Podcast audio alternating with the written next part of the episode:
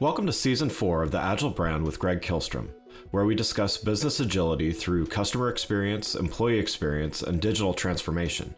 I'm your host, Greg Kihlstrom. The Agile World podcast is brought to you by TEKsystems, an industry leader in full stack technology services, talent services, and real world application. For more information, go to teksystems.com. To read more about the topics discussed on this show, you can go to my website at gregkihlstrom.com and read my latest articles or get a copy of my latest book, Meaningful Measurement of the Customer Experience, now available on Amazon and other retailers. My name is Greg Kihlstrom, and I'm the host of the Agile Brand podcast. Today we're going to talk about successful leadership and breaking out of the visionary manager binary. To help me discuss this topic, I'd like to welcome Darby Vannier, Director of Operations and Technology, and author of The Indispensable Leader. Darby, welcome to the show. Thanks, Greg. I appreciate being here. Why don't you uh, start by giving a little background on yourself and, and what you're currently doing?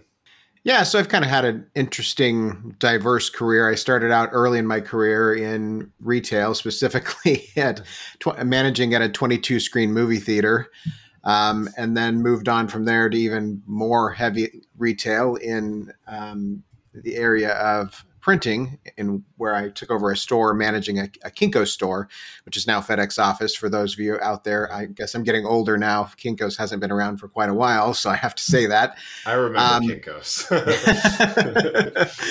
but yeah, so um, that was definitely the full retail experience because at that time, all the Kinko stores were open 24 hours. So running a 24 hour store was always interesting. Inevitably, um, I'd go home after you know eight, nine, ten hours and have dinner, and I'd get a phone call from the overnight person that they were sick. So I'd turn around and go back and work all night also. So I did that for about five or six years and kind of got to the point where, you know, I was ready to be done with retail, in particular that 24 hour management cycle.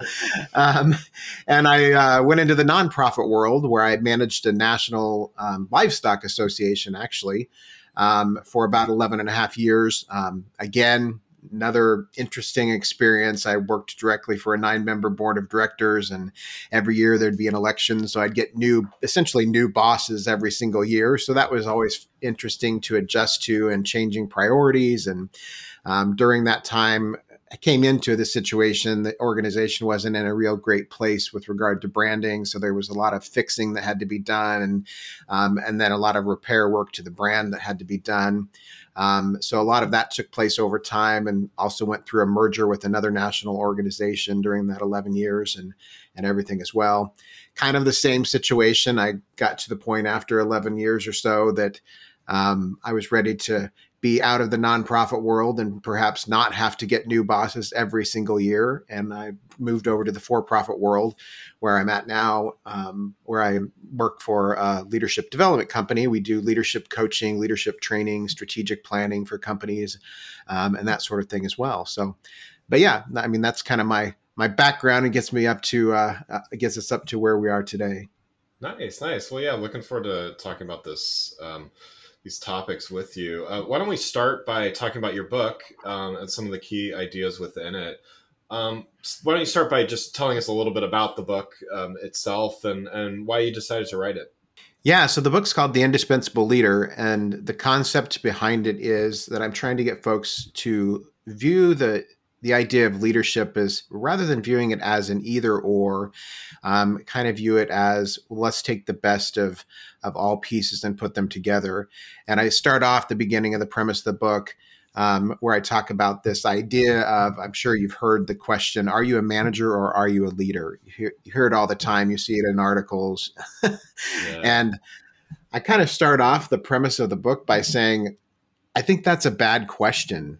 Um, I just don't like that way of looking at it because that is pretty much either or. Basically, it says either you can be a manager or you can be a leader, but you can't be both. And I don't believe that that's the case.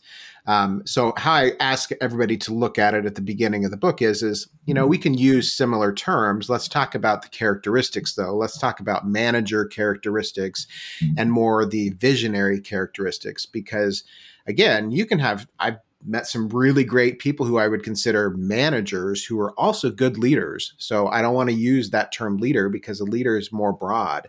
So if we talk about it in the context of manager versus visionary, then we really can have a discussion about what those characteristics mean um, and how we get um, to the next level, basically, with our leadership style.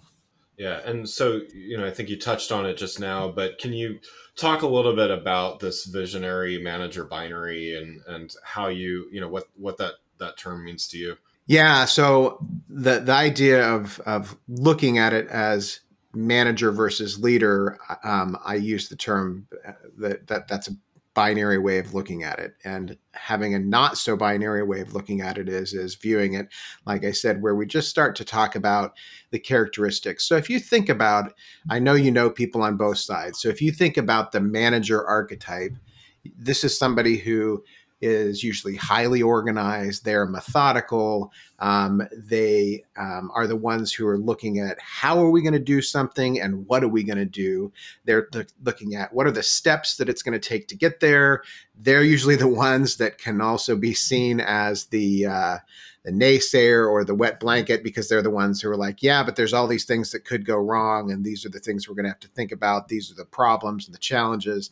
That's the the manager type thinking.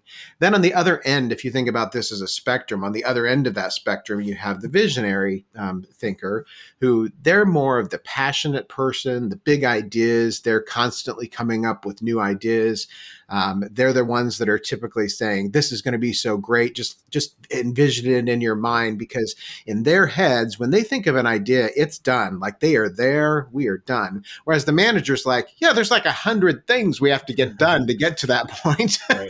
um, but the visionary is usually the why person. So if the manager is that is that what or how we're going to do it, the visionary is why are we going to do it? We're going to do it because we're going to grow our division, we're going to grow our business, and we're shooting for five years from now. And this idea is just the first seed in in potentially five other things that we're going to do to get to that point. So that's the visionary type. That the issue is is you have to be really careful um, because you don't want to be at either end of the spectrum you really want to ride in the middle.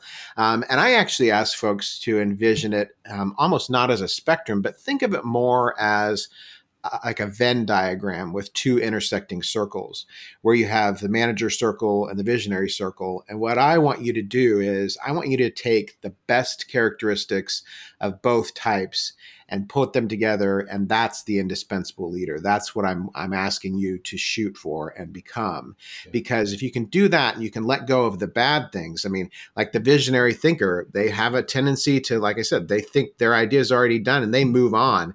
And then they don't understand why it's not like wonderful to everybody. The manager on the opposite side of that they have a tendency to again be that person who's who's very negative or it comes off very negative or they just want to check a box just tell me what needs to be done I'll get it done and I'll check the box and then we move on. So they can some sometimes um, for their coworkers or their employees, um, they can annoy their coworkers because of the fact that it feels like we're just checking a box and I don't even know why I'm doing it. They just told me to do it. And, and the manager, if they're way over there on the spectrum, the manager's like, just do it. That's what your job is. It's not your job to question it. I don't want you to be like that. I want you to take the best pieces of both characteristics and put them together to become the best possible leader that you can be as an individual. Yeah, yeah. Well, yeah, the, and this really, um, this really resonates with me. I, I, I think there's a, there's a few things that that I want to dive into here about this specifically. I, I think there's a fair amount of bias mm-hmm. both on the individual themselves, which I kind of want to start with. I also think there's some bias on the on the part of other, you know, whether that's managers, leaders, even partners in a business, and and things like that. But you know, I can I can kind of empathize here because I I think of myself as fairly balanced, um, and yet there have been times in my life or my career where I've been very much one or the other, and and prided myself on one or the other versus being a little um, being a little more open to to being more balanced. Like how does how does an individual kind of get over let's say they let's say they like the fact that there there are that visionary person or they have those big ideas like how do they kind of get over that bias against being a manager and a little more pragmatic as well? Yeah, I mean, I think the first key is is us as leaders, whether you are just somebody who's leading people or you're playing an informal leadership role or you're running a company um, you have to first understand that that the notion of either or again is is not how we should be looking at it plus you may be asked to fill different roles throughout different points of your career. And just based on what you said, I'm guessing you've had to do that. Um, and most of us are. There are times when I have had to play more of the manager role, and there are times when I have had to play more of the visionary role, um, depending on where you're at.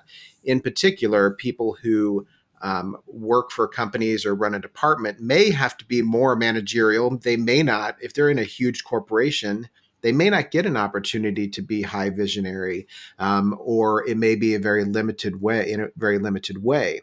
Um, however, if they go off and start their own company and they're running their own company, one way or another, they're going to be forced to be that high visionary person.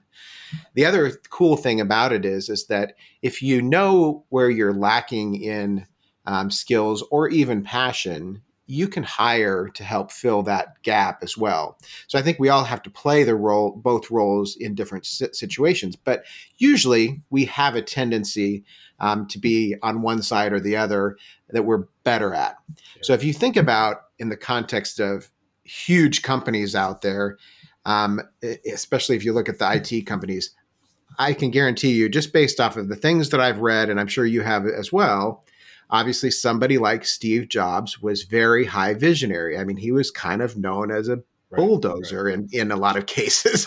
and he he would think of great ideas and he didn't want to hear any excuses about how it couldn't be done.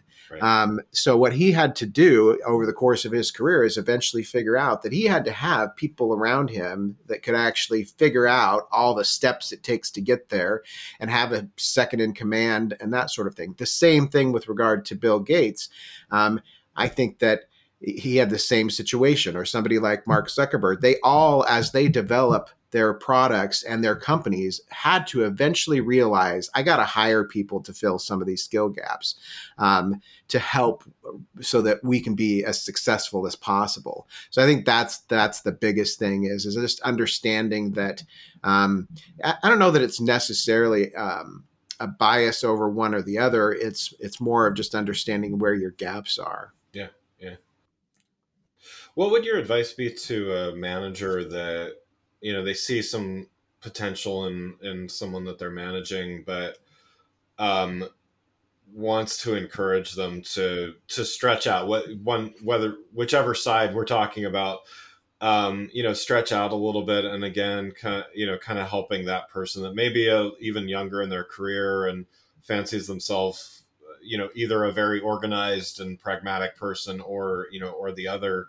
What what would your advice be to a manager that you know to to get them to to stretch a bit yeah i mean i'm very passionate about um, leadership development and developing people. So I would probably go down that path first, no matter which side they're trying to gain skills on. Um, just focus more on how do I help this person become a better overarching leader rather than trying to figure out which side they're going to fall on. Um, and so getting them the resources, whether it's some leadership training or definitely one on one coaching, is very valuable because that gets much more specific to the individual. So it gives them a chance to focus on what their particular gaps might be or where they need to work on growing. Um, and providing those sorts of development resources definitely gives an opportunity then for one, that individual to grow, but then also you as that leader to develop somebody to be a better leader within your organization. Now, one of the problems is, is you have so many people out there. I've run into them a lot who are like, "Well, what if I pay for?" Because usually you're going to have to pay for leadership development or coaching or whatever. What if I pay for all of this and then they leave? And I know you've heard the the the opposite of that before, where somebody has said, "Yeah, but what if you don't pay for it and they stay? Um, which, which right, is a worse right. situation. So that's not what anybody wants either. So you really do have to yes you're going to put a little bit of trust out there. You're going to have to have a little faith. But no matter what, it is incumbent upon all of us as leaders to develop people, whether they're people who work underneath of us or they're people we know in our lives. It's just incredibly important from a leadership standpoint. If you want to be a great leader, then that's just part of uh, your, your life. It's who you are. So you, are going to have to have a little bit of faith. You're going to have to um, maybe some invest some dollars in in your people so that they can actually move down that path um, and move more towards a, a potential um, point of greatness for them. Yeah, yeah. Let's uh, switch gears a little bit here and, and talk about uh, leadership tactics uh, to handle unexpected organizational challenges. So, a good leader is a is agile and able to adapt, but that agility doesn't always come easily, right? So, how do you recommend that leaders learn to become more able to handle the unexpected? Well, all of us who have led through the last few years have uh, had this one way or another um, right, right. with all of the challenges and the things that we never would have even imagined that we were going to encounter um, in our careers. Um, one of the biggest things is is I just encourage people to you have to be compassionate. So start from there because here's the deal. Everybody has a past history that's affecting their how they think it's affecting their actions um, and then those actions are affecting the results they're able to achieve. Um, one of the stories that i always use um, from my life is is um, when i was growing up as a kid um, in a small town in nebraska um, at a certain point. This was in the, the mid 1980s, and the economy kind of went bad. And my father and grandfather owned a Ford car dealership, and it basically got to a point where there were so many people not paying their bills to the dealership that the dealership was going to go out of business. And I can, I can tell you exactly like where this conversation happened and what we were driving and what I was eating at the time because we were we were actually having ice cream. Um, but I can tell you when I was told, my, my parents told us that we were going to move, and we were basically going to get in the car and drive west, and and tell until my father found a job, and that's where we we would end up. Um, well, this kind of set off a variety of um, moves over the course of several years, and I think at one point I moved five times in six years. What that what that caused in me is is is I got to the point where I'm like, it's not worth making friends. Like I don't have time for this. It's, we're just to leave again. So um, I I remember the last one of the last moves standing outside the classroom that I was supposed to be going into with my my parents and the teacher trying to convince me to go in, and I'm like, nope. There's no point. Like I don't. Nope. um, but the point of this is is that experience over those course of years altered how I think um, and how I do things. For a long time, I was a very introverted person. Now, whether I would have been or not, if that hadn't happened, I don't know. Um, and it really wasn't until college when I got asked to actually um, participate in and help um, run an organization that I really started into leadership. And then I just, it was like, um, there was no barriers from that point. I, I, helped start several new campus organizations and everything. But what it did is, is it made me that whole process made me very self-reliant because I just had to rely on myself. So if there was group projects or whatever, I always wanted to be in charge because I needed to make sure that things were going to get done. Um, so all of those past experiences, what I use this as is to illustrate the fact that you don't know what what experience your um, employees have and where they were at and where they started all of those things are uh, are affecting them they all they all affect how they think they affect how they act um, because those um, how they think affects how they act, and then the actions affect what result they're potentially going to get.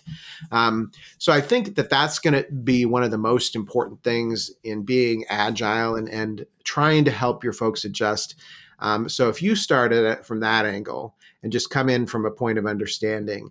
Then that gives you an opportunity to sit down and communicate with them. Change doesn't have to be um, painful. Um, that's not to say change is not hard. Um, of course, it is hard.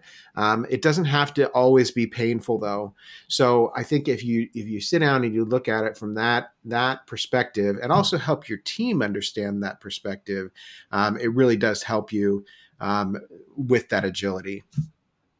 And you know, kind of along those lines, but what about the the leader that is concerned that changing their mind is uh, you know I, am I'm, I'm a big believer in when there's new information presented um, it's time to reevaluate some assumptions and, and all those things. But i think a lot of leaders might have a hard time with you know taking a firm stand and then changing that stand. And you know is that going to hurt morale? Is that going to make people think that they're a bad leader and make bad decisions? Like how do you how would you how would you coach a, a leader to kind of get over some of that um that mindset of you know again there to your to what you were just saying like things change constantly and sometimes as we've all seen they change very drastically and very suddenly.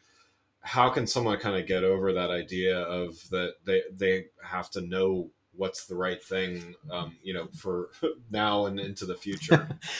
Yeah i think too many people get in their heads about this because it, it's not as bad as it seems. Like everybody thinks something's going to be way more awful than it probably is because just as humans. We can make things um, right. seem really awful in our heads. Um, and the big thing is is that oh, as I lead people, I, I, try to make sure they understand that everybody makes mistakes. Like there is very rare um, cases that a mistake is career ending. Now, if you make the same mistake many times, um, then yeah, well, that's a problem. Sure. Um, yeah. But again, uh, another thing that has guided me, and it actually is related to that that that story I just said with that idea that past experience affects us so much.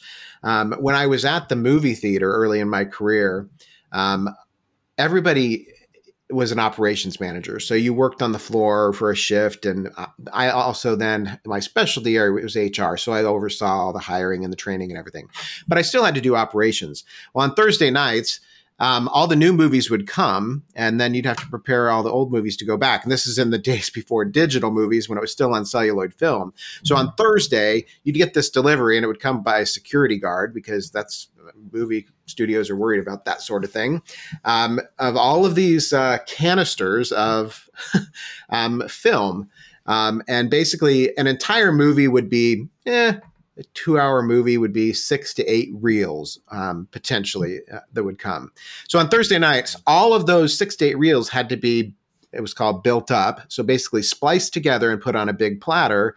So they were ready for Friday. And then all of the movies that were leaving had to be um, unspliced and put back on the six or eight reels to be sent back the next day.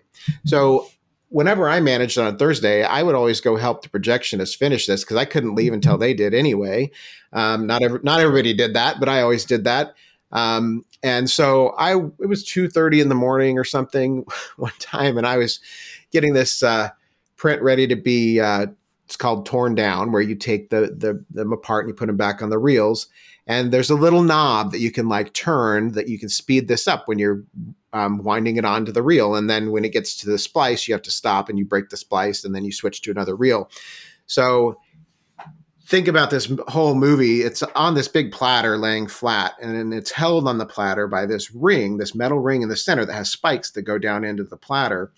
And basically, when you're uh, you're winding it on to the uh, other reels, this thing starts spinning, and you can have this knob, and you can speed it up. And I sped it up because I was ready to get out of there. and yeah. no joke, the center ring pegs must not have been down in the platter because all at once this movie print went flying off into the projection booth like. Oh no! And it was like you have those slow motion um, moments in your life. That is exactly what it was like. I was like, no. so then I'm standing there looking at this movie print on the floor that is just in this jumbled mess. And the only way I can explain it to those people who don't know what I'm talking about is this picture like a 2,000 foot extension cord that you have nicely coiled up and then just oh, throw it on the floor and jumble it about. That's kind of what it looks like. Um, you can't just pick it up and put it back on. So I spent the next six hours or so, five or six hours, basically pulling out strands as much as I could, as long as I could, until it got to a knot, and then cutting it, and then unknotting it, and then pulling more out, and then splicing those back together, and then pulling the next section out. I got done at like seven thirty in the morning, eight o'clock. I don't know. And this thing had so many splices in it, it was crazy. And I'm like, I'm fired. Like, this is the end of my career here. Um, and my managing director was coming in a little bit later. So I went home, I showered, and I came immediately back. And I was standing outside of his door again, thinking, okay, this is where your job ends. um, and I went in and I told him the whole story. And I'm like, here's what I did. I'm like, but we're probably going to have to pay for this print because they're not going to like all these splices and I, I, don't know what it costs, but I think several thousand dollars per reel is what a movie costs to replace. Um, so he hears the whole story, and I'm like, okay, sit back and wait to be yelled at and fired here. And he just looks at me and he goes, Darby, you know what? I appreciate you coming in and telling me, and I appreciate the steps that you took. Um, that's you know what? That, that's it. Go home, get some sleep and that was that was it. Wow. So what that did for me is is then again past experience. I have used that story so many times in my career when I have had one of my employees who screwed up with something and they were and I could tell they were freaked out and I'm like, "Let me tell you a story." you do not need to be freaked yeah. out and here's why. Um, but that's the point. Like as leaders, we just have to understand that we have to convey to our team members that it's okay to screw up. Like, otherwise, they're not going to be able to relate to you, and then you're going to have problems. Um, and then we as leaders just have to understand not everything's going to go perfectly all the time. You should be willing to pivot to another idea if it's not working. Um, now, yeah, you can get into trouble with your team if you do it a whole bunch of times in a short succession, but sometimes it even requires that the important thing there is is make sure you're communicating to your team here's the reasons why we got to shift this is not working and this is why it's not working we're going to try this other idea and they will understand um, and that's going to be the most important thing is that communication aspect um, of things i think yeah, yeah, no, that's great. Well, one last question before we wrap up here. Uh, as a fellow author, I always like to ask uh, about process of writing. Um, as you were writing your book, The Indispensable Leader, um, was there anything you learned through the writing process, and um, or maybe even something you would do differently in a follow up or something like that? I don't know if I did it any standard way. I don't know if there's a standard way. I don't think there is a standard way, but yeah. but um, my how I kind of went about it was is over the years, I, I just kept notes on a variety of situations and a variety of things. And my book really um, tells a lot of stories from my career. Some of the ones that I mentioned here, I talk about as well. Um, and then I use those to illustrate my points about leadership. Um, so I had all these stories, and I always thought, eh, you know, maybe I'll write a book someday. And in in the middle of the summer of 2020, when I was working at home because of COVID and everything, I'm like, well, seems like a good time because we're not going out to eat, we're not going to activities in the evenings, and whatever. And I really just started by writing sections and writing sections of story. Um, and doing research around a topic or whatever. And I wrote a whole bunch of different sections. And then I came back and I started looking at okay, what order would I tell these in? Because sometimes it's not obvious. I mean, the stories from my life obviously have a chronological order, but maybe that's not the order they need to be told in for how you want to illustrate your story. So I figured out the order, and then you start figuring out how do you connect those things and really then i started looking at okay what does a chapter look like and how do i break things and whatever? Um, the only thing that i think i would change is is that um, i worked with uh, a company who was excellent um, called book launchers who helps um, self-published authors and they help by providing a writer's assistant and stuff to help you like clean up your your stuff and do editing and all of that I think I probably would have gotten, if I do it again someday, I'll probably try to get my story a little bit further along before I go to them. And honestly, mm-hmm. it's just about saving expense because obviously you pay them a fee. Um, so I think I could probably have saved expense if I had planned a little bit better. But since I'd never done this before, um, that was the path that I went down um, in order to do that. But but yeah, I mean, I think that it's it's it's different. If if uh, I think it's different for everybody, and also dependent upon the type of book that you're doing. If you're doing a heavily heavily um, focused fact based book where you're doing a ton of research that has statistics, scientific information, that process is going to be way different than my process was um, for my book. So, um, but yeah, yeah. I, th- I, think it's um, again it's different for everybody. and I I, yeah, I, no, I will say that I um, I just released the book um, a month ago or a month and a half ago, and I have already been asked so much when I'm starting my next book, and I'm like, holy moly, I'm not even thinking about that because I'm still yeah, tired from the other one. it's it. I think it's like having kids, right? It's like you have like you have one, you're barely sleeping, and then all of a sudden, it's like when, when are they going to have a brother or sister? Or yeah. like that, right? So yeah, you know, I, I I can I can empathize with the the, the the process there, but and I will say there's I mean I've I've written a few now, and um, I I've created a process over doing a several doing several of them, but the first few I was just kind of trying a few different things, and yeah, I don't think I don't think there's any one right way to do it. yeah. Well, Darby, uh, thanks so much for joining the show. Uh, for those listening, uh, what's the best way for them to keep up with what you're doing as well as to get a copy of your book? Yeah, so the best way to, to find me is uh, go to my website. It is beindispensable.com and all the social media links and everything are on there too. But I'm most active on LinkedIn. If you just search Darby Vannier, you'll find me. Um, the other thing I would say is if you go to beindispensable.com slash audio, um, you can get a free um, audio recording of the preface of my book if you want to get a taste of, of what that is. Um, that'll give you an idea as far as uh, what, what you can expect from the book if you're thinking about uh, buying it or you want to learn more about me or that sort of thing. Wonderful. Well, again, I'd like to thank Darby Vannier, uh, author of The Indispensable Leader, for joining the show. Thanks again for listening to the Agile Brand with Greg Kihlstrom. Talk with you next week. Thanks again for listening to the Agile Brand with Greg Kihlstrom podcast, brought to you by TEKsystems. If you enjoyed the show, please take a minute to subscribe on your podcast channel of choice and leave us a rating so that others can find the show more easily. You can access more episodes of the show at www.theagilebrand.show. To get a copy of my latest book, Meaningful Measurement of the Customer Experience, visit my website at gregkihlstrom.com. Until next week, stay agile.